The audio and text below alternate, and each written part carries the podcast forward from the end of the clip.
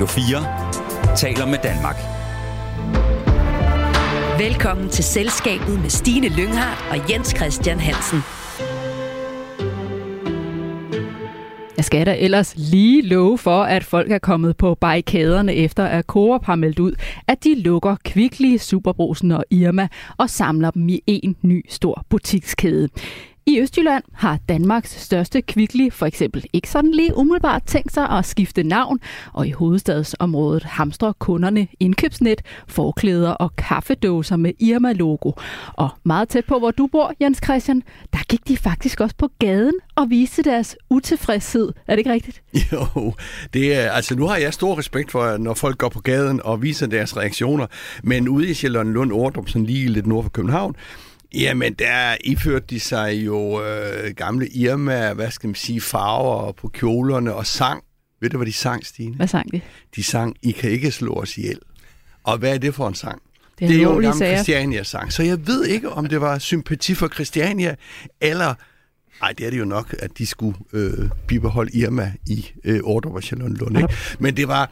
Altså, det er jo stærke holdninger, der kommer til udtryk her, så, øh, så, så, og så kan man jo sætte det op, øh, hvor vigtigt er det nu lige at have Irma og ikke Irma. Men det korte og lange, det er, at det er noget, det har øh, øh, sat sinden i kog, ikke? Det har du i den grad. Der blev simpelthen dannet menneskekæder. Det er jo øh, primært folk i hovedstadsområdet, der kender og bruger Irma. Hvorfor er det, at lukningen af en butik vækker så stærke følelser? Ja, altså personligt kan jeg også undre mig lidt over det, når det er mange andre store spørgsmål i verden. Ja, og man ikke... kan sige, altså undskyld Jens Christian, men der er jo også masser af mennesker i, i de små samfund rundt omkring i Danmark, som har oplevet at miste Ja. deres eneste butik, deres lille dagligvarebrus, de har, og ikke har andet. Altså, hvor- hvorfor vækker Og det er der ikke nogen, der reagerer på, udover i den lille, øh, i den lille by her. Altså der, hvor jeg bor, der er det et hav af... Øh, øh, hvad hedder det, øh, supermarkeder, så der er masser at få. Jamen, det, det, det ved jeg ikke rigtigt. Det er vel sådan noget med en identitet, og når du er Irma-kunde, nu gætter jeg lidt, så vil du også godt vise din omverden, at du er... Altså, det er sådan med øh, din selvforståelse, kan man næsten sige. Ikke? Altså, du iklæder dig sådan Irma-dragten, og så er du en bestemt del af befolkningen. Og måske også et vidne om, at Irma egentlig har haft et ret stærkt brand. De har da haft et super, at de har da et super stærkt, øh, altså hvem kender ikke, øh, hvad hedder det, hønen og ægget, øh, logoet, øh, lysreklamen inde ved, ved søerne i København, øh, hvis man går rundt eller cykler rundt derinde. Øh, pointet er jo bare, at de ikke har kunne formået at få øh, folk, øh, tilstrækkeligt mange folk til at komme i butikkerne. Det er jo, skal vi jo snakke meget mere om. Det skal vi, og så er der jo også det her med, med navnet Kvickly, som nogle af de østjyske butikker afviser og ændrer. Hvordan kan de egentlig det, når man ligesom siger, nu skal alle butikkerne hedde Coop? Ja, men det ved jeg heller ikke rigtigt, om de kan, øh, fordi det er jo sådan noget med, at hvis, nu skal vi lige vende tilbage til, hvordan hele opbygningen er i Coop, ikke? Mm. Altså, der er nogle selvstændige øh, bruser, øh, og så er det jo, hvad skal man sige, ind under den hat, det hedder Coop, som styres af Coop. Så jeg ved ikke, hvad det er for en butik, der ligesom kan, selvstændigt kan, kan sige, at de vil hedde Kvickly. Det tvivler jeg lidt stærkt på. Det er nemlig Det er- noget af det, vi skal tale meget mere om. Øh, hvad den her virksomhed Coop, øh, som har mere end 150 år på banen, er for en. Hvorfor den har det så svært for tiden, og selvfølgelig også, hvad den så egentlig kan gøre for at genopfinde sig selv og komme på rette spor. Det spørger jeg vores panel om her i Erhvervsmagasinet Selskabet i dag. Og lad mig da bare lige starte med at lige smide den over til dig, Pelle Dragsted, fordi jeg kunne se, at du gerne ville sige noget, Pelle. Du er folketingsmedlem for Enhedslisten. Hvad var det, du lige ville sige til det her med, Ja, med det var navnet Kvickly? bare, øh, at det er jo rigtigt, at at Coop er jo et stort andelsselskab, altså et AMBA, og så er det sådan, at nogle af butikkerne, de er ejet direkte af koncernen, altså af, af det her AMBA, og så er der nogle af dem, der er deres egne små AMBA'er under det store AMBA, og de kan jo sådan set i langt hen ad vejen selv bestemme. Det er jo der, hvor man ligesom vælger sin egen brugsbestyrer. Det er jo det, som Coop oprindeligt voksede ud af. Det var jo de enkelte brugsforeninger, som så var samlet i en stor koncern. Og så på et tidspunkt købte man jo øh, øh, op, og blandt andet altså Irma i, øh, i ja, så vidt jeg husker, i 80'erne. Jeg kan huske, øh, der var en vidighed. Det kan være, andre kan huske den. Den var sådan her. Øh, hvorfor ryster øh, Irma-pigerne sodavanden, før de drikker den? Fordi de ikke kan lide brusen. Ah, Fordi der ja, ja. allerede dengang var der... Det er meget sjovt. Sådan Allerede kamp der. dengang var der jo sådan en... At det, det var jo, altså det der med at blive købt af, af, af Coop, det var, det var allerede et slag mod identiteten hos mange ansatte i Irma, for det var lidt finere end, øh, end de der... Altså Coop er jo dybest set noget, der er vokset op ude på landet til at starte med. Så blev det godt nok slået sammen med, med det, der hed øh, Hovedstadens Brugsforening, tror jeg, senere, ikke? Som, og så fik man ligesom øh, det store, øh, den store koncern. Men, øh, men det har været en lang, øh, altså det er ikke første gang, der har været den her konflikt. Øh, så jeg kom bare lige på, jeg kunne mm. huske den vidighed fra min barndom. Og, og der er jo så altså 1,9 millioner danskere, som er medejere af Coop. De er medlemmer i, i Coop, og jeg tænker, Pelle, umiddelbart, at du er en, der godt kan lide andelstanken. Er du ja, også absolut. medejer af Coop? Ja, det er Det er alle, der har. Det er jo ikke alle, der ved det, men hvis man har det her lille røde Coop-kort eller Coop-appen, øh, så er der mange, der tror, man bare er medlem, ligesom i Klub Matas eller sådan noget, men man er jo faktisk medejer. Øh, det, er, det betyder jo, at man er andelshaver i Coop, når man har det her. Det betyder, at øh, et, man har ret til at vælge ned sin lokalbestyrelse, deres repræsentanter, det der hedder landsrådet, som jo igen er dem, som ansætter bestyrelsen eller vælger bestyrelsen, som ansætter direktionen. Så det er jo en helt, typisk set helt igennem demokratisk virksomhed. Og er det på grund af andelstanken eller de gode rabatter, at du er medlem? Øh, jamen, rabatterne er faktisk heller ikke rabatter. Det er jo faktisk... Øh, og det, det, så det kan, ikke, det kan ikke, øh, faktisk ikke skilles ad, fordi rabatterne er jo netop en, den måde, jeg får mit dividende tilbage på. Før i tiden, det vil folk, der er lidt mere grå i toppen, end mig selv kunne huske, der fik man faktisk en check hvert år, mm. øh, som var ens andel af overskuddet. Og det, sådan er det jo i andelsvirksomheder. Nu, nu er, altså, så den rabat, man får, når man går ned med kortet, det er faktisk ens andel af koncernens overskud. Vi skal også lige have så. præsenteret vores anden gæst i dag. Det er dig, Simon Kvistgaard. Hej Simon. Hej. Du er iværksætter og bestyrelsesmedlem. Er du så en af de 1,9 millioner danskere, som er medejer af Coop? Jamen nu, nu har jeg jo lige lært, at bare hvis jeg har appen, så er jeg medlem. Så det er jeg faktisk. Øh, jeg var ikke klar over det, og jeg tror, et af deres problemer har faktisk også netop været det, at øh, de ikke har formået at udnytte den medvind, der kunne være i, at, øh, at der er noget mm. smukt i at købe et sted, hvor, som er en andelsforretning. Og det, det, jeg har ikke øh, forfordelt dem, fordi de ikke har fået kommunikeret det på en god måde. Alle ved mm. det, men jeg går ikke særlig meget i med af den grund. Mm. Jamen dejligt at have jer begge to her i studiet. Velkommen til Selskabet. Du lytter til Radio 4 og Jens Christian, nu skal vi først lige prøve at forstå lidt mere om, hvad det er, der gør, at vi nu står her, hvor Kvickly, Superbrusen og Irma-kæderne bliver lukket og lagt sammen til en ny stor kæde, som kommer til at hedde Coop. Nu tog Pelle allerede hul på snakken, men kan du ikke lige prøve at fortælle lidt mere om, hvad det er, Coop er for en virksomhed, og hvordan den er bygget op? Jamen, det er rigtigt. Pelle starter jo, eller øh, øh er jo lidt inde på det. Jamen, det, det starter helt tilbage i 1866 op i Tisted. Jeg tror, mm. der, der, øh, der, der var en præst, øh, som, øh, øh hvor nogle øh, folk går sammen, siger mig engang, vi har nogle fælles økonomiske interesser, vi skal købe nogle varer, skulle vi ikke slutte os sammen? Og det er sådan set der, den starter. Og det kommer jo så ind i hele andelsbevægelsen, som jo er en noget hen ad vejen i hvert fald en dansk øh, opfindelse, som jo øh, øh, styrer stor del af det danske erhvervsliv stadigvæk. Og øh, de har så lagt sig sammen, og så blev det FDB, som hvis der nogen kan huske, Forenede Danske øh, Brugsforeninger. Og så jeg tror først, det var i 80'erne, de skiftede navn. 1980'erne, de skiftede navn til det nuværende Coop, altså kooperationen, som sådan set er andels, øh, hvad skal man sige, Øh, andelsbevægelsen, ikke? Ja, det er det, øh, man kalder en kooperativ virksomhed, som, som ja, du siger. Det er der, navnet er, også kommer. Ja, i Danmark er det. Du har jo kooperationerne, kooperative virksomheder overalt i Europa, sådan set. Mm. At du har Coop, øh, brugsfor, øh, ikke brugsforeningen, øh, Coop-virksomheden, altså detaljhandelsvirksomheder overalt i, i Norden og, og det øvrige Europa.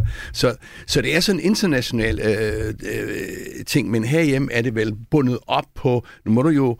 Øh, øh, har jo skrevet store bøger om, øh, om, om disse virksomheder her, øh, Pelle. Så, men, ja. men, men, men det er sådan set andelsbevægelsen, øh, kan du sige, øh, øh, for fuld udblæsning. Ikke? Og hvordan er det anderledes at være andelsforening i forhold til at være et aktieselskab, for eksempel? Jamen, det er jo, at du bliver...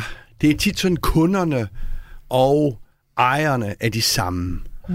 Øh, I modsætning til øh, aktieselskaber, hvor det jo er, er Øh, det kan det også være det samme, men der er der så typisk nogle øh, aktionærer, øh, nogle investorer, der, der putter penge i en virksomhed, som ikke behøver at være det samme som kunderne. Og så er der en væsentlig forskel. Altså i andres foretagende, der stemmer man sådan efter hoveder, øh, og ikke efter høder, som man hvis nok sagde før i tiden. Altså en mand, en stemme. I aktieselskab stemmer du jo med den kapital, du kommer ind med. Så det er jo... Og hvad, hvad betyder det for virksomheden, at det er sådan?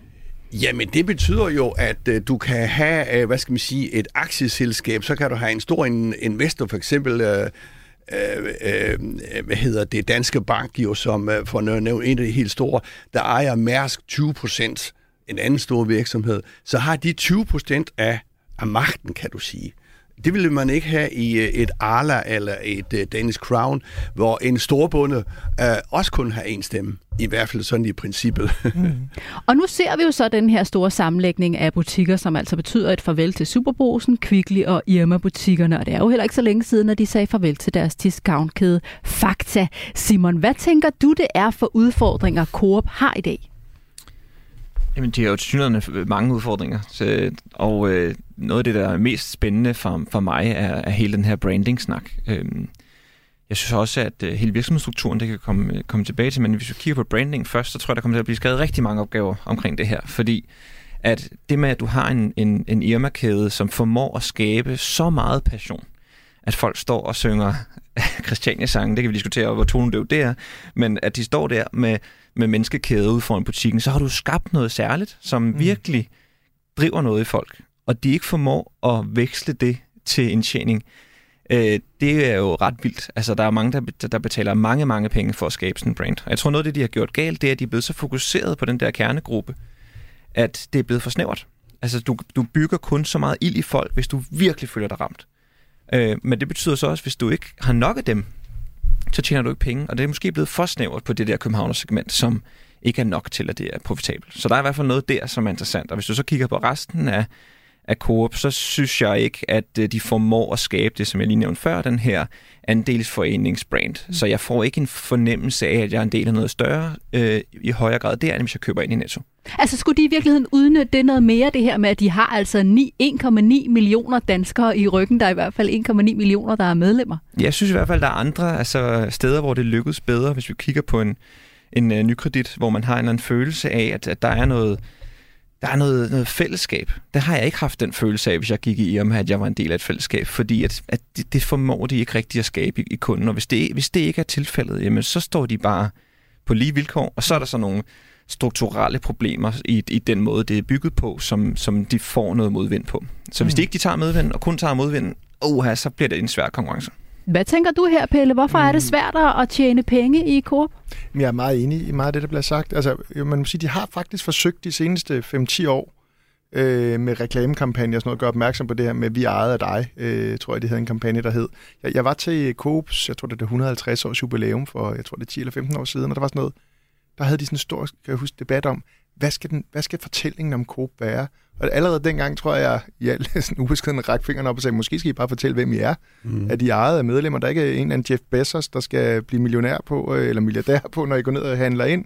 Øh, I er faktisk selv med til at vælge bestyrelsen, hvis I gider. Øhm, så, øhm, og det synes jeg så faktisk, de har prøvet i højere grad siden. Men der var jo en overrække, hvor, og det er jo helt generelt inden for andelsbevægelsen, at man ligesom nærmest synes, det der demokrati var sådan et lidt altmodisk øh, benspænd, som man prøvede at, at øh, distancere sig så meget som muligt fra. Det, det er ved at ændre sig lidt, og Nykredit er et godt eksempel. De har også brugt vanvittigt mange øh, reklamekroner på det her med at få den her følelse af, at, øh, at vi er ejet af, af dig. Vi er det er så også lykkedes. De siger. Jamen, det, det måske lykkes i bedre, i højere grad. Jeg tror, Hvorfor lykkes kommer... det ikke for Coop? Noget af, noget af det tror jeg, der blandt andet hænger sammen med den her dobbelthed, at Irma er jo faktisk, altså de er jo ikke i sig selv, de her butikker ejet lokalt, ligesom Ambæren ude på landet er, fordi jeg kan love dig for, hvis du tager til Helsingør for eksempel, hvor man har en, en, en brugsforening, øh, som er, altså, har et kulturhus og investerer i byen, og, og sådan har der masser af eksempler rundt omkring i, i landet, så er Coop virkelig, øh, altså der oplever man virkelig, at det er en lokal kraft, som er en del af dybest set både kommercielt, men også en del af civilsamfundet. Og det har man ikke formået med hjemme, men, men jeg synes, det er, jeg synes, der er noget mærkeligt ved det her, ikke? fordi vi, vi bevæger os mod en tid, ikke? hvor, altså jeg kan huske for 20 år siden, der havde man, kunne man få Carlsberg og Tuborg, ikke? nu kan man få øh, 200 specialøl. Øh, vi, øh, øh, altså, øh, alle, altså der er en enorm søgning mod du, kvalitet og øh, sådan noget, ikke? Og, og det er jo alt det, Irma egentlig har kunnet i mange år. De har nogle andre varer, og Øh, noget med højere kvalitet, og derfor undrer mig, det mig faktisk over. Det undrer mig, at sådan en butikskæde, som jo egentlig adskiller sig ret meget fra alle andre, at der ikke er plads til den øh, Hvad på, tænker på, du, på problemet markedet. er? Fordi som Simon også siger, ja, de altså, har et stærkt jeg tror brand. Måske et af problemerne, jeg så Paul Madsen øh, fra den tidligere redaktør på Ekstrabladet, han har lavet et meget delt opslag, hvor han har sammenlignet priserne i Netto og Irma på et basisvare, og faktisk kom frem til, at det var billigere at gå i Irma. Og der tror jeg, det har jeg også set på reaktionerne på Twitter nu her, der er jo mange, der latterliggør de her protester øh, mod, at Irma lukker.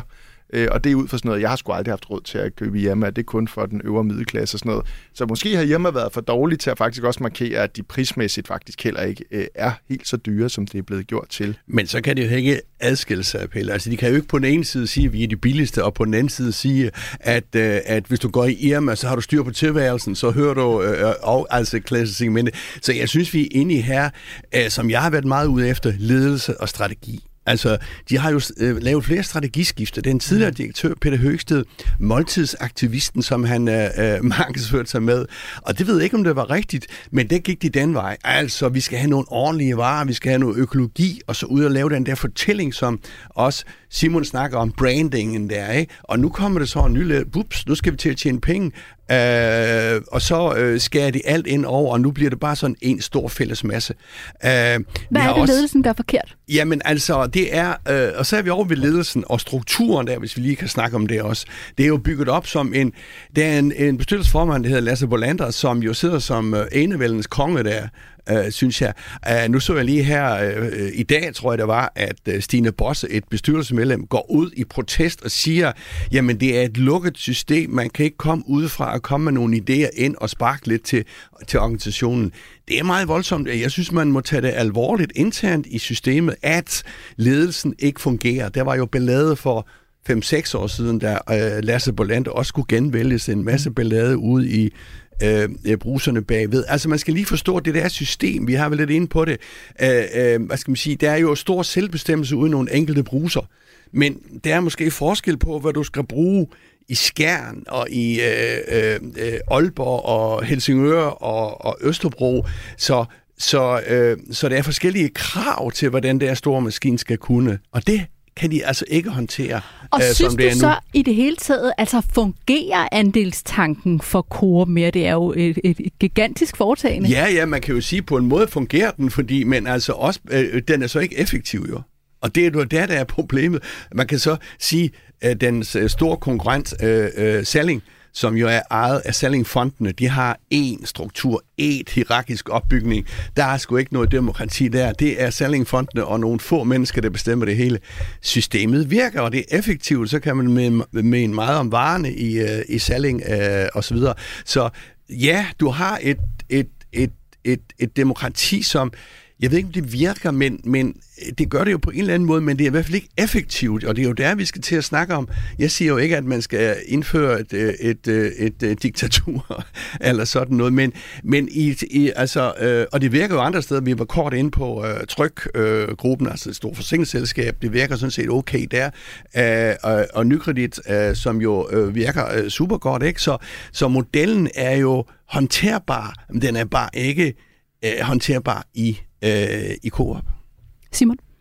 Altså, når, jeg, når jeg kigger på det, så har jeg meget den der følelse af, at de ender lidt mellem to stole, hvor du, hvis du var gået 100% ind i den her andelstanke, og har nogle af de her steder, hvor at, at du kan mærke andelsforeningen tæt på, jamen så lykkedes det jo at skabe det der ejerskab lokalt, som, som kan noget og som flytter noget. Men når du så har nogle af de andre steder, som du har en stor andelsforening, men ham her, han er sådan set bare ansat af Coop, sådan lidt øh, tilfældigt som bestyrer, og han har ingen engagement i den der butik i sig selv. Og hvis du så kigger på en af deres store konkurrenter, dem der ligesom har vundet alt de sidste 10 år, øh, Rema 1000, mm. de kører franchise-modellen. Det vil sige, at hver bestyrer har sin egen butik, så køber han ind i et, et, et koncept, men det er hans butik. Og det gør, at han har hånd på kodepladen. Og, hvis, og det kan andelsforeningen sådan set godt, for der kommer du nu ikke nødvendigvis ind med din egen kapital, men du kommer ind med din sociale kapital, i og med, mm. at du ligesom er valgt af nogle mennesker i et lokalsamfund. Og hvis du ikke har nogen af delene, jamen så bliver du simpelthen bare udkonkurreret, fordi du ikke ved det nok, kan, jeg sige, kan man sige. Hvordan kan de så bruge det bedre? Jamen jeg tror, de skal, de skal tættere på lokalsamfundet, ikke? at de skal drives øh, som en reel andelsforening, hvor man føler, at den der, det der medlemskab kommer tæt på mig. Og det er måske svært at, at, at kombinere med en, et Irma-brand eller en, en stor kæde på den måde. Så der skal man måske være bedre til at lave den her øh, ja, den lokale stærke forankring. Det, hvad er det, de prøver med det mm. nye Core-brand? Det er de så jo ikke... Altså Core-brandet i sig selv, som de gerne vil køre ud, det har jo ingen opbakning. Mm. Og så man smider man bare så meget øh, brandmæssig kapital ud for at lægge noget nyt ind, som danskerne aldrig har købt ind på. Det virker mm. som en, en så skulle de hellere måske have valgt noget af det, de allerede havde, eller hvad tænker Jeg du? tror, der er mange, der har et forhold til bruserne. Altså sådan helt tæt på, og den der lokale bruser, og den der, den der historik, mm. som Pelle snakker om. Ikke? Og den, den kommer de måske ud med og kommer ind med det her kooperativ, som er sådan et stort farligt ord. Ikke? Altså, der er et eller andet der, som de ikke rammer. Hvad tænker du, Pelle, det her med, at de nu skralder det ned? Altså, de, de, de får færre kæder nu, så de måske kan fokusere mere på for eksempel at fortælle om andelsbevægelsen. Ja, altså, jeg, jeg er meget enig i det, der bliver sagt. Altså, i virkeligheden er der jo to bud her. Den ene siger lidt, hvis jeg skal skære det hårdt ud, mindre demokrati, eller, ja. og den anden siger måske lidt mere, mere demokrati. Og det er jo svært at sige, hvad, hvad, hvad der er præcis er, er svaret på det. Ikke? Altså, øh, øh, men, men det er i hvert fald, synes jeg, tankevækkende. Jeg, jeg har set folk, der sidder i Coops landsråd, som jo altså er ligesom det niveau, der vælger bestyrelsen. Som, som, og, og de har jo sagt, de har slet ikke været involveret i den her beslutning, og det er jo i hvert fald også en udfordring. Fordi når man nu har et landsråd, som faktisk repræsenterer alle butikker i landet, det, det er sådan stemmevægtigt i forhold til hver butik, øh, så er det jo et fantastisk i virkeligheden ambassadørkorps for beslutninger, man træffer, hvis man formår at involvere dem i de beslutninger. Men her virker det som om, at denne beslutning er blevet taget hen over hovedet øh, på dem øh, på, et, øh, på et ledelsesniveau, og det, og det er jo så et sted mellem Bolander og direktionen, øh, som jo er nogle professionelle ansatte. Og det synes jeg, det skal man huske. Andelsvirksomhederne skal jo have professionelle ledelser. Mm. Det er jo bare et spørgsmål, det har de hvem, måske ikke helt i dag. Hvem, hvem, hvem de ledelser så til ansvar over? For det tit folk, når jeg siger kooperativ og demokratiske virksomheder, så tror de ligesom, man skal sidde og holde rundt på samtaler og tage alle beslutninger. Sådan er det jo ikke. Man har en ledelse, men ledelsen står til ansvar over for, øh, for, for i det her tilfælde kunderne og repræsentanterne. Men, men det, jeg synes, der er Altså, hvis de var kloge måske nu, ikke? Altså, apropos, nu, nu kan vi jo stå her og... Altså, så skulle det være, at de skulle tage et skridt tilbage og sige, lad os da forvandle Irma til... Øh, altså, ændre strukturen i Irma-forretningen. Lad os invitere dem, der står derude foran og synger ind og, og, og lave lokale bestyrelser i de her øh, butikker, og så, øh, og, og så tage den derfra, ikke? Så kunne man... Altså, fordi jeg synes, der er noget sådan... Nu lyder jeg virkelig som en gammel konservativ, men der er jo sådan noget ånd øh, i, øh, i Irma. Men det er jo for eksempel og, ikke en øh, ånd, der lever i det jyske og i Fyn. Nej, nej, men det gør den her i København. Jeg, jeg tror, jeg bor i det øh, tættest, øh, hvad kan man sige, det, det område med højest Irma-density på Frederiksberg. Jeg tror, jeg har tre Irma-butikker inden for sådan noget 500 meters afstand, eller i hvert fald en kilometers afstand. Ja. Ikke meget længere endnu, Pelle. Ja. Jens Christian, du havde også en kommentar. Ja, men altså, vi er jo inde med noget med ledelse og strategi her. For nogle år siden, jeg tror, det er det 10 år siden, så fandt de ud af, at de skulle lave en bank. Mm. Og nu har de investeret 600 millioner kroner i en bank over årene. Øh, det er en lille bitte bank, og den tager en masse ledelseskraft. Og altså, ærligt talt, hvad skal de med en bank? Altså, øh, jeg forstår godt sådan den overordnede filosofi. Hallo, vi har 1,9 millioner medlemmer. Øh, tænk nu, hvis de også kunne blive medlem i en bank, men sådan fungerer det jo ikke, hvis du sådan øh, øh skal lede lidt her og lede lidt der. Og det er for mig at se et strategisk fejlgreb, og, øh, som optager en masse ledelseskraft. Og så er vi igen tilbage ved Lasse Bolander, som er den centrale figur her i øh, øh, i problemerne, øh, mener jeg, fordi det er blevet sådan en hans sag og han den der bank, som koster det hvide øjnene. Hvad mener du, Jens Christian, om det her med, at man nu ensretter, altså skræller nogle af de her kæder fra og ligesom skærer lidt mere ind til benet? Det kan der vel også være nogle fordele i, at man for eksempel sparer på øh, markedsføring, på indkøb, at man måske skærper sin profil af den vej? Ja, altså, øh, nu hvis jeg virkelig øh, var så klog, så var jeg måske direktør derude, så, så vi kan jo bare stå og kigge ind udefra. Men man kan jo bare sige, at andre steder i Europa kører den der Coop-tanke. Altså selve navnet Coop er jo en, et myst, altså, jeg vil ikke blive mystisk, man skal jo have historien med for at vide, hvad Coop er, ellers kunne det lige så godt hedde øh, blæktag, eller hvad jeg er, ikke? Altså, de mangler ligesom, jeg tror, det var dig, Simon, der var inde på det, altså den der branding der, altså øh, øh, op mod navnet, der mangler det jo noget, øh, noget tyngde og noget substans i den, synes jeg. Tænker du, Simon, at de har brug for at genopfinde sig selv yderligere, eller kommer de et skridt af vejen nu med, med den beslutning, de nu har, har truffet om at skære nogle kæder fra? Øh, ja, de skal jo helt tydeligt genopfinde sig selv. Også bare når de får sådan en reaktion. Altså, der kommer til at være et kæmpe push øh, tilbage på at, at, at få skabt et eller andet brand, som er troværdigt. Øh, fordi at nu vi så igen ender i et nyt brand, som ingen tror på, og ingen rigtig har lyst til. Øh, og jeg tror, at det der med at, være, at, at stå ved, hvad det er, du er, jeg tror, det er svært at gøre i og med til lokalt forankret med bestyrelser sådan at scale bare sådan lige overnight. Men du bliver nødt til at stå ved den der andelsforening. Øh, og, og de forsøger nogle gange så at komme lidt for tæt på den der kommercielle salgvinkel, også i deres branding, sådan så man, mm. man, man ender, dem der har lyst til at købe ind i andelsforeningen, de bliver ikke tændt af, at det er fancy-pansy. Men der sidder nogen, som har fået at vide, at vi skal også hen og tage fat i den her discount-branding herover. Nej, fordi at de er allerede gået i netto. Så der er noget med at prøve at fokusere på den markedsandel, du har, sige, men vi skal have de her 25 procent af Danmark, som vil gå i andelsforening, og de skal rent faktisk snakkes til dem, i stedet for at snakkes til alle de der andre markedsandele. Lad os øh, runde af her. Den nye struktur betyder, at Coop går fra at have otte forskellige kæder til kun at have tre. Det er Brusen, 365 Discount og Coop. Du lytter til Selskabet på Radio 4. Simon Kvistgaard, Pelle Dragsted, Jens Christian Hansen. Vi skal have en quiz. Vi skal jo lige teste, hvor godt I egentlig har fulgt med i erhvervsnyhederne. Vi deler jer op i to hold med Pelle og Simon på det ene, og Jens Christian på det andet. For her i programmet spiller vi gæsterne mod erhvervskommentatoren. Jens Christian, du tog en øh, vigtig sejr i sidste uge og fik øh, indsnævret gæsternes forspring, så det nu står 3-2 til jeg, gæsterne. Jeg er faktisk konstant bagud. Ah, jeg tænker, at øh, duften af en øh, udligning kilder lidt i Ja, ja, det gør-. Det var det sidste år, kan du huske det? Ja, det kan jeg ikke huske. Nej, okay. Det var også et meget tæt løb, Simon. Lad os uh, se, hvordan det går. Dagens quiz, den handler om skat. Det er netop offentliggjort, hvilke 100 virksomheder, der har betalt mest i selskabsskat i 2021. Det er jo sådan, at her i Danmark skal virksomheder betale 22 procent i selskabsskat af deres skattepligtige indkomst. Og hvis jeg lige skal give lidt fakta, så var der omkring 100.000 virksomheder, der betalte selskabsskat i 2021. Og hvis man lægger alle de beløb, som de betalte sammen, så kommer vi altså op over 100 milliarder kroner, og det er faktisk det højeste beløb nogensinde. Men hvilke virksomheder betalte mest i selskabsskat? Det er det, I skal svare på nu. Og det er ikke nok at give mig førstepladsen. I skal give mig jeres bud på både første, anden og tredje pladsen. Det hold, som klarer sig bedst, får pointet. Og jeg skal lige tilføje, at holdene må ikke svare det samme på alle tre pladser. I skal altså svare noget andet end jeres konkurrent på minimum en af pladserne af reglerne forstået. Jeg synes, der bliver øh, lavet nogle dybe suk her i studiet. Hvilke tre virksomheder har betalt mest i selskabsskat i Danmark i 2021? Skal vi øh, starte over hos øh, erhvervskommentatoren og høre, hvem du har på de tre pladser? Top, Novo Holding, Mhm. uh, 8,3 plus minus. uh, Har jeg slået op i et leksikon her, eller hvad? Kirk, uh, Kirk uh, koncern, det er Lego.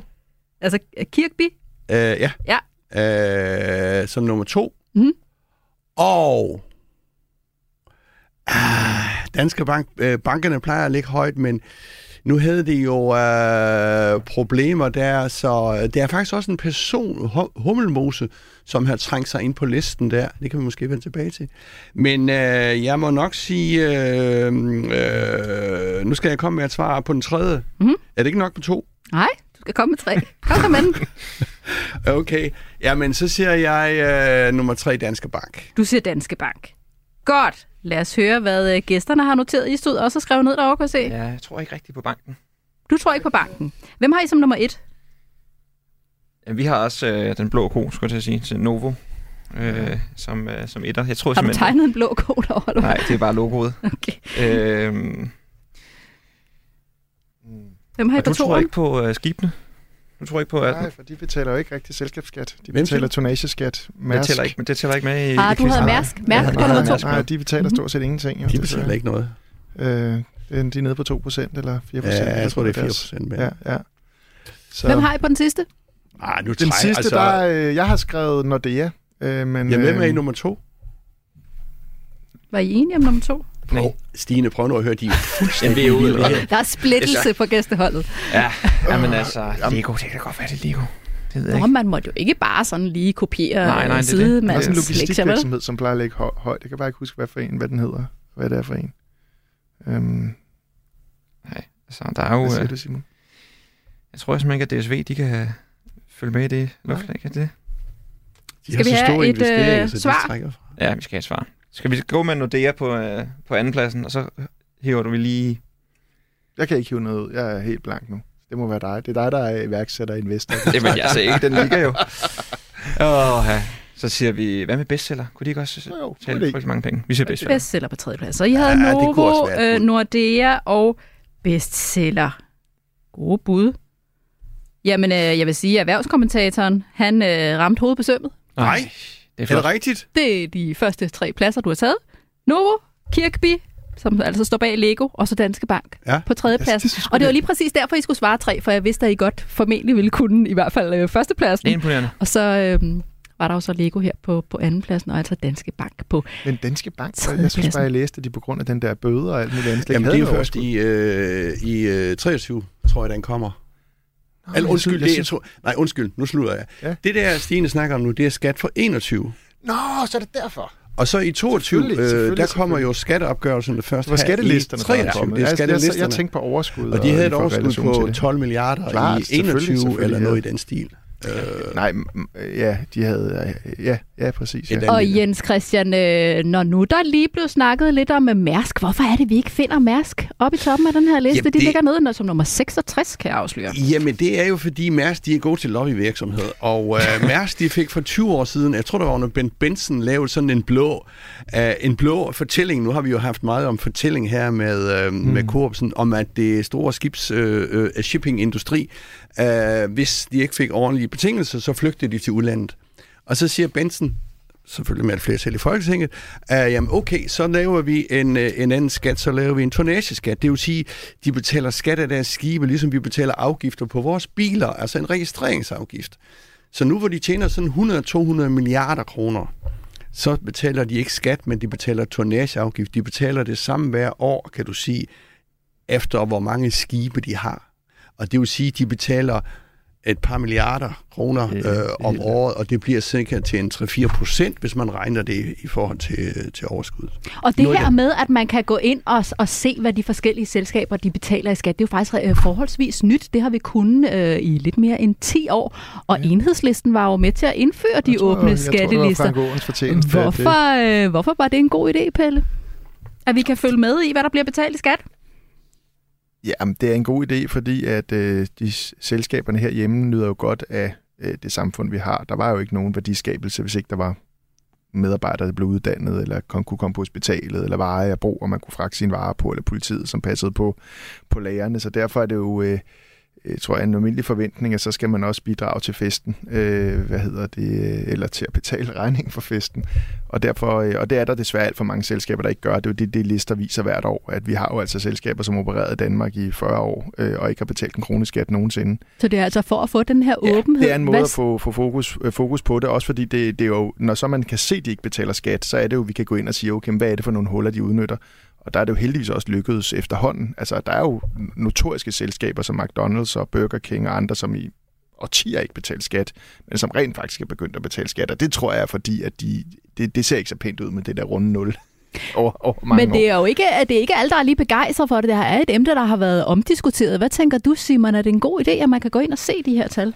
Jamen altså, jeg synes, det er alt form for transparens i sådan noget. Det er, det er godt. Altså, øh, nu har jeg jo selv, øh, har vi snakket om nogle gange herinde, har været en, en, en fortal for hele den her kryptobevægelse, som jo i høj grad er transparens ud for, altså i, i stort set alle dele af det finansielle system. Så altså, jeg synes det helt klart, det er godt, og vi kan jo netop få nogle, nogle folkelige bevægelser, som kan gå ind og, og støtte eller ikke støtte enkelte virksomheder som funktion af, om de, de bidrager til samfundet. Det tror jeg, der er enormt sundt. Det blev altså Jens Christian, som øh, vandt dagens quiz, og dermed er udligningen en realitet. Det står altså 3-3. Radio 4 taler med Danmark.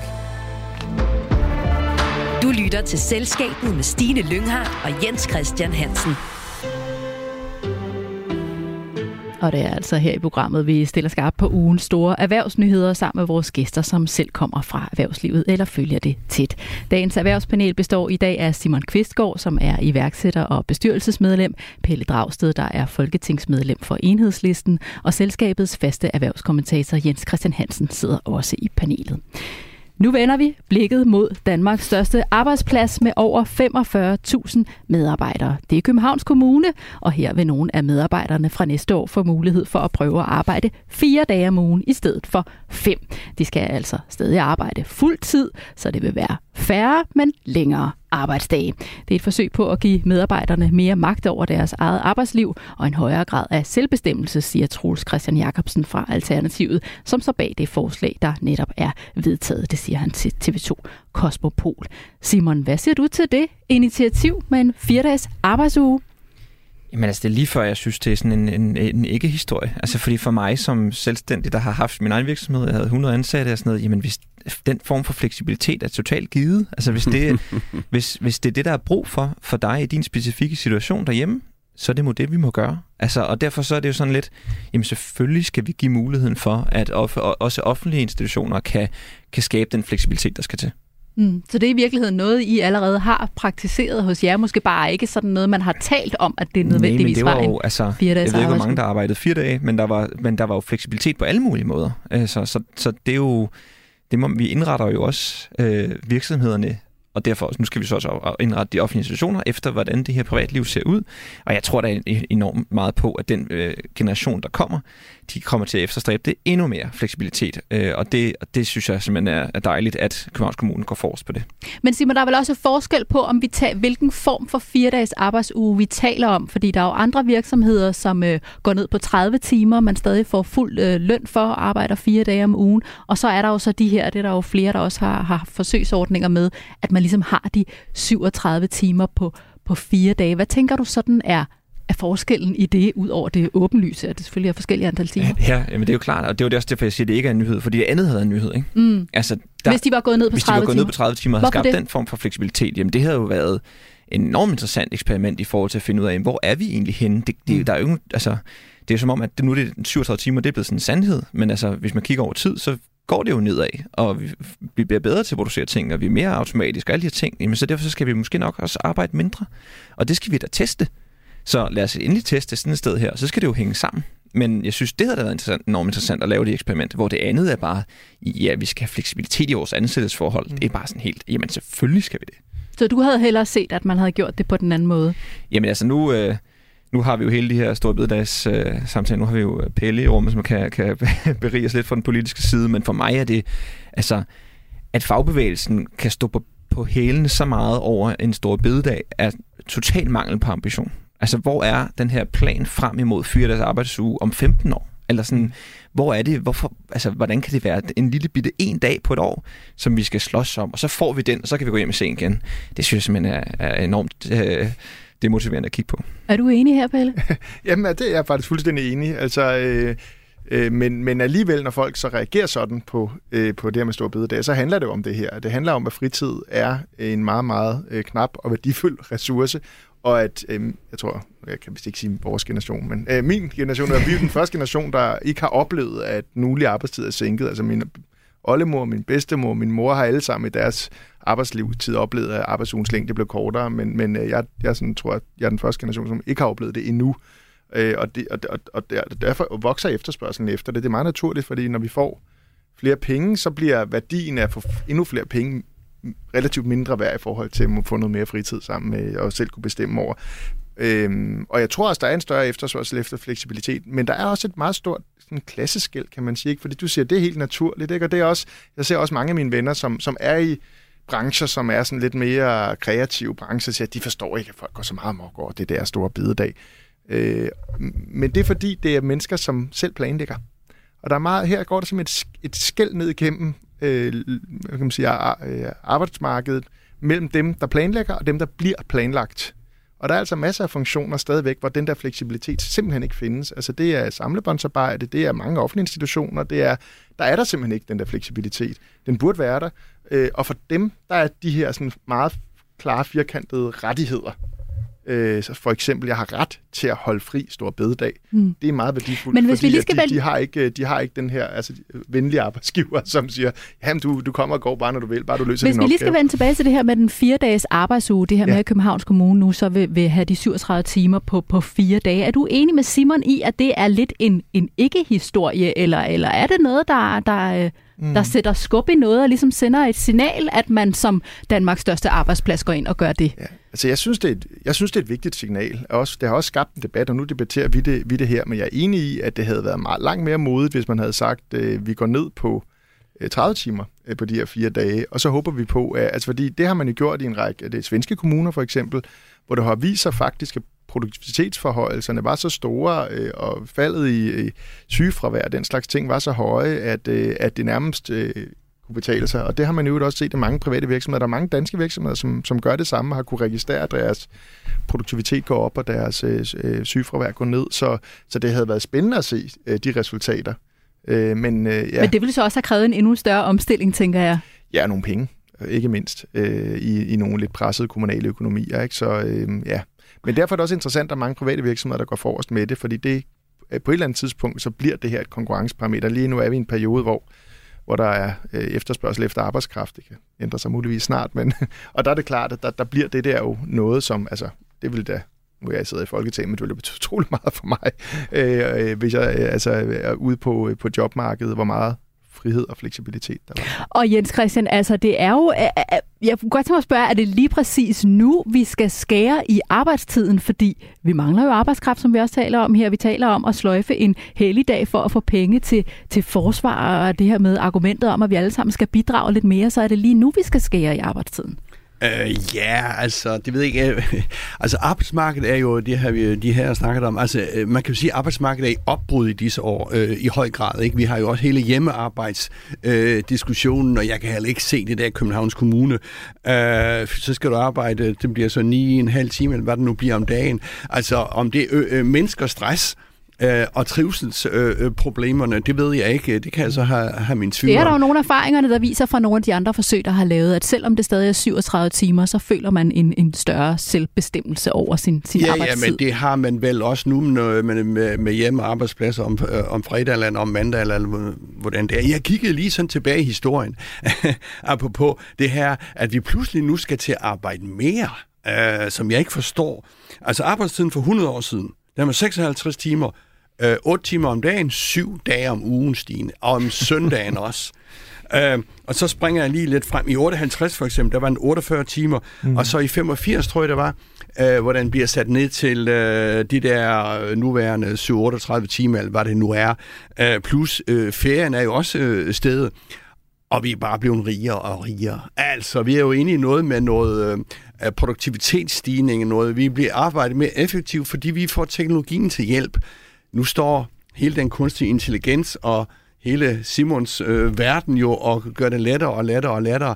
Og så pludselig snakker man om, at vi skal øge arbejdstiden, også samtidig med et trivselsproblem. Så jeg kan slet ikke se, at det hænger sammen. Er der sammen. lidt et mismatch der? Jeg synes, det er et kæmpe mismatch. Mm.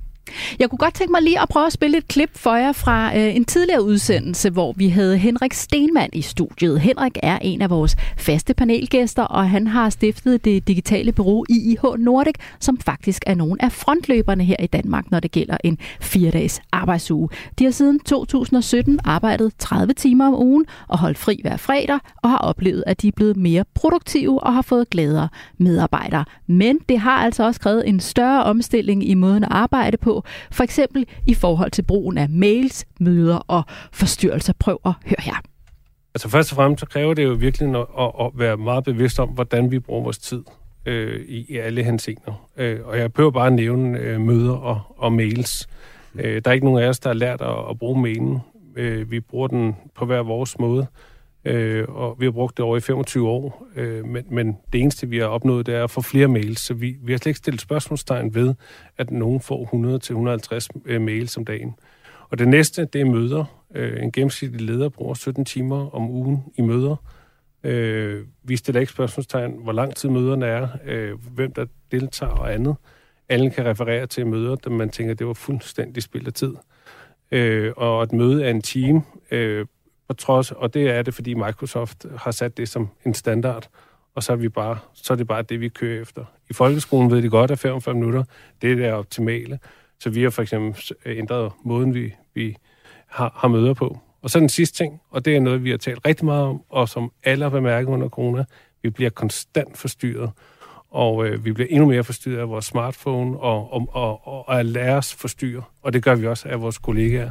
Og pludselig har folk fundet ud af, oh, jeg nåede meget mere, jeg blev ikke forstyrret. Øh, så vi har også ændret, øh, når vi arbejder i nogle fokuszoner, i det, der hedder en Pomodoro-teknik, hvor man arbejder 25 minutter koncentreret og 5 minutters pause. Og der er nogle krav, vi stiller, at det er way of working. Og øh, det lyder meget nemt og meget simpelt, men tro mig, øh, det er forfra hver eneste gang, om, og det lige meget om man er 25 år eller øh, 45, øh, så, så er det den samme proces, folk skal igennem, når de bliver ansat.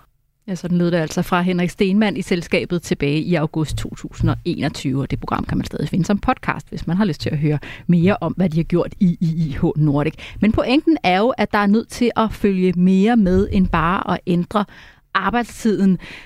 Tror du, Simon, kunne vi få endnu mere ud af det, hvis der var flere, der gik igennem sådan en proces, som man har gjort i IH Nordic, som har, har taget overvis for dem at få indført det her, få ændret alle de her arbejdsgange? Kunne vi i virkeligheden i sidste ende få mere effektivitet ud af, at flere gik igennem sådan en proces?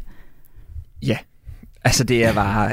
Altså, men, Men hvorfor gør vi det så ikke, Simon? Jamen, der er jo også noget, der er også lidt, med blander nogle ting sammen her, ikke? fordi hele den her mødesnak, hele den her e-mail-snak osv., jamen der er jo bare så meget effektivitet at hente i det. Altså, så om man så arbejder fire dage også, altså det er sådan to lidt forskellige snakke. Mm. Jeg tror, der er noget en masse at hente på produktivitet ved, øh, hvis vi snakker med fire dage specifikt, som samfund ved at skære ned på alle de udgifter, vi har til øh, sundhed og stress og alt muligt andet, øh, som kommer til at, at, at, at, at gøre, at den udgift, der er, den er tjent hjem. Altså, så, så det i sig selv er interessant, og hvis vi så alle de andre pointer, han har omkring mails og så videre, for eksempel det her med, der er ikke nogen, der har lært at bruge mails. Altså, da vi, når vi i min forretning fik nye unge mennesker ind, så havde de en, altså en, et kursus i det. Sådan her bruger du mail, sådan her bruger du Slack, vores kommunikationsplatform, fordi det kan man simpelthen ikke finde ud af. Og man begynder bare at sende mails til højre og venstre, fordi man gerne vil have noget opmærksomhed, og det er helt menneskeligt, men det hjælper ikke nogen. Så der er masser at hente. Og nu har vi tidligere snakket i det her program om øh, Elon Musk. En helt kort kommentar om det som jo er den her store test i Twitter, hvor han går ind og fyrer øh, 95% af alle medarbejderne stort set. Og det er jo ikke gået ned endnu. Og der er en eller anden spændende test i, okay, hvor ekstremt kan vi gå til den her øvelse i at fjerne alt fyld, og så se, hvad der tilbage. Og jeg tror, at i øh, alle store sådan virksomheder på den her måde, der er der rigtig, rigtig, rigtig meget arbejde, hvor vi giver hinanden arbejde, fordi så har vi noget at lave. Og Elon Musk, han er jo sådan kendt for at være frontløber på flere områder. Tror du også, han er en frontløber her så? Jeg tror i hvert fald, der er et pendulet svinger, svinger tilbage den vej. Øhm, og der er rigtig, rigtig mange øh, altså white collar folk, øh, det vil sige altså akademikere, som skal øve sig i at, øh, og, og lave effektive ting, og ikke bare skabe nye arbejdsopgaver til sidemanden. Er du enig her, Pelle, at vi i virkeligheden måske skulle lægge flere kræfter i at få effektiviseret, så vi alle sammen kunne arbejde mindre? Ja, altså, jeg tror under alle omstændigheder kan vi komme til at arbejde mindre, fordi det ved vi. Altså, det er jo, hvis vi kigger på de sidste 100 års udvikling, så har vi jo set, at vi har kunne blive rigere, vores løn har kunne stige, samtidig med vores arbejdstid er faldet. Vi lavede en beregning øh, i enhedslisten af, hvad, hvad der skulle til for at øh, komme på 30 timers arbejde. Øh, det er jo noget, man bestemmer ude på, på, på blandt arbejdsmarkedsparter, men der det var selv Cepos klappet af, af udregningen, for den var helt i, i sådan... Øh, den sagde, at på, på, på cirka 3-4 overenskomst, altså på omkring 20 år, der ville man samtidig med, at man fastholdt reallønnen, og endda hævede den en anelse, øh, så ville man kunne, kunne nå 30 timer øh, arbejdsuge alene ved at, om så må sige, bruge produktivitetsforbedringerne. Det vil sige, uden at arbejdsgiverne, om så må sige, skulle slippe mere i, øh, øh for, i, i lønproduktivitet, eller hvad man kan sige. Ikke? Så, så det kan lade sig gøre. Øh, men, men den anden diskussion, synes jeg der også er vigtigt. Altså hele den diskussion om det, man, man kalder bullshit-jobs. Øh, altså der er jo ingen tvivl om, at der er meget af det derude. Altså evalueringer for at evaluere, evalueringer af evalueringer og den slags ting.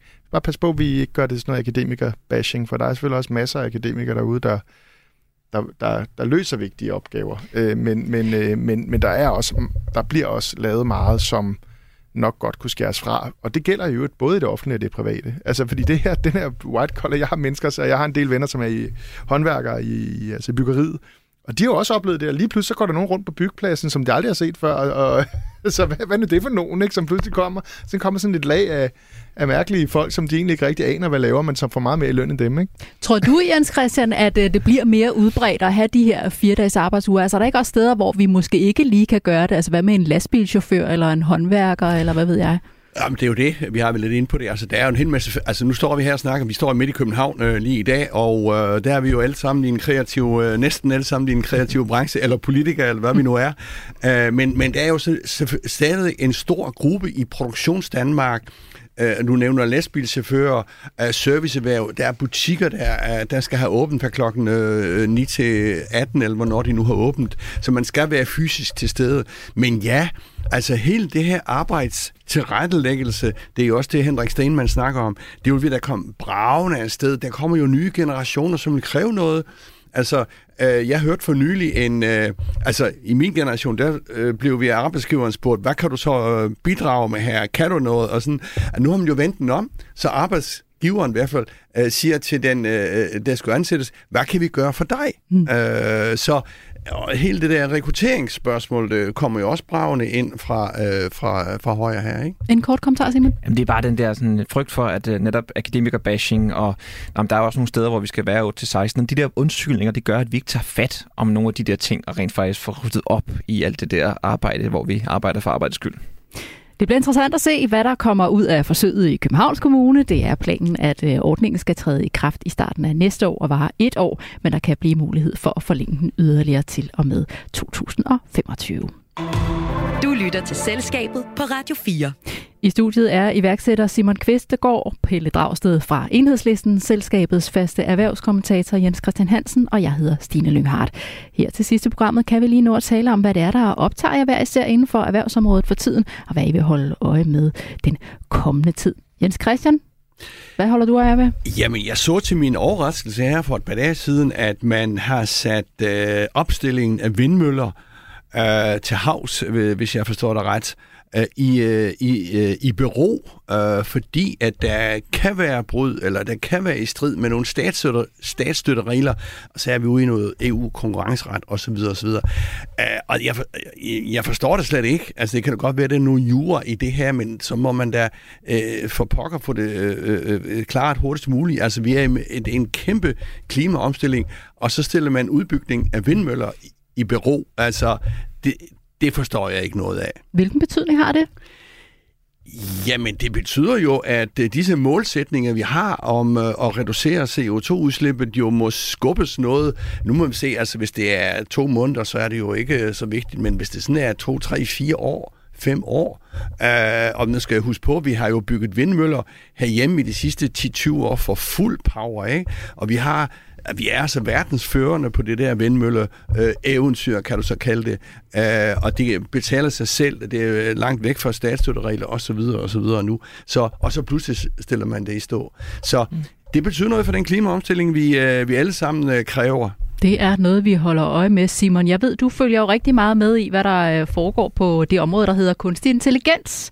Og der er jo en rivende udvikling. Der sker meget der. Der er kommet et uh, udspil fra Google. Jamen det, der er interessant ved, ved det lige nu, som jeg kommer til at følge med i her, er, at øh, nu kom ChatGPT, som mange har efterhånden har lært at kende, som er den her chatrobot, hvor vi kan snakke med den, og det føles næsten som et menneske, der sidder på den anden side.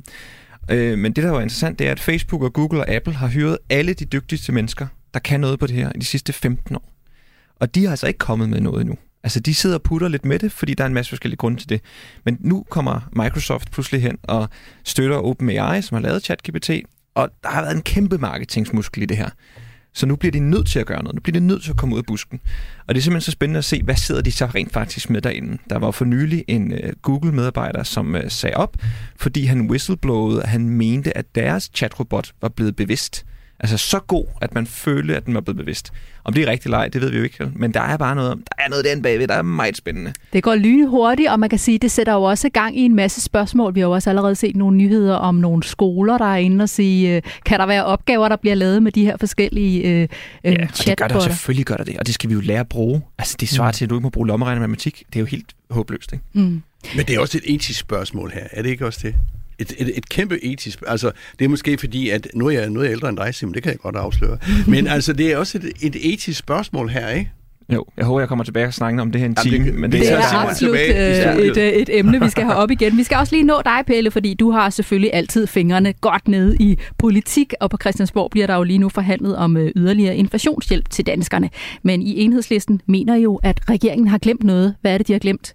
Jamen, de har, de har glemt, hvor, øh, der hvor pengene skulle komme fra, og derfor ligger der alt for få penge på bordet øh, i de forhandlinger. Og det er fordi, at... I mener, at der skulle flere penge ud til danskerne? Der skulle flere penge tilbage til danskerne, mm. og det, det, det der, der lå er jo, at EU har lavet en, en aftale eller en forordning, som det hedder, hvor alle landene de skal forsøge at hive nogle af de penge tilbage til borgerne, som vi har betalt for meget i elregning og gasregning og olieregning, ved altså tage nogle af de meget, meget, meget store, historisk store overskud i energivirksomheder, øh, det er både elproducenter, olie- og gasproducenter, øh, og beskatte det med en indgangsskat i 22 og i 23, og så skal de penge bruges til at hjælpe de nødstede, mest nødstede inflationsramte.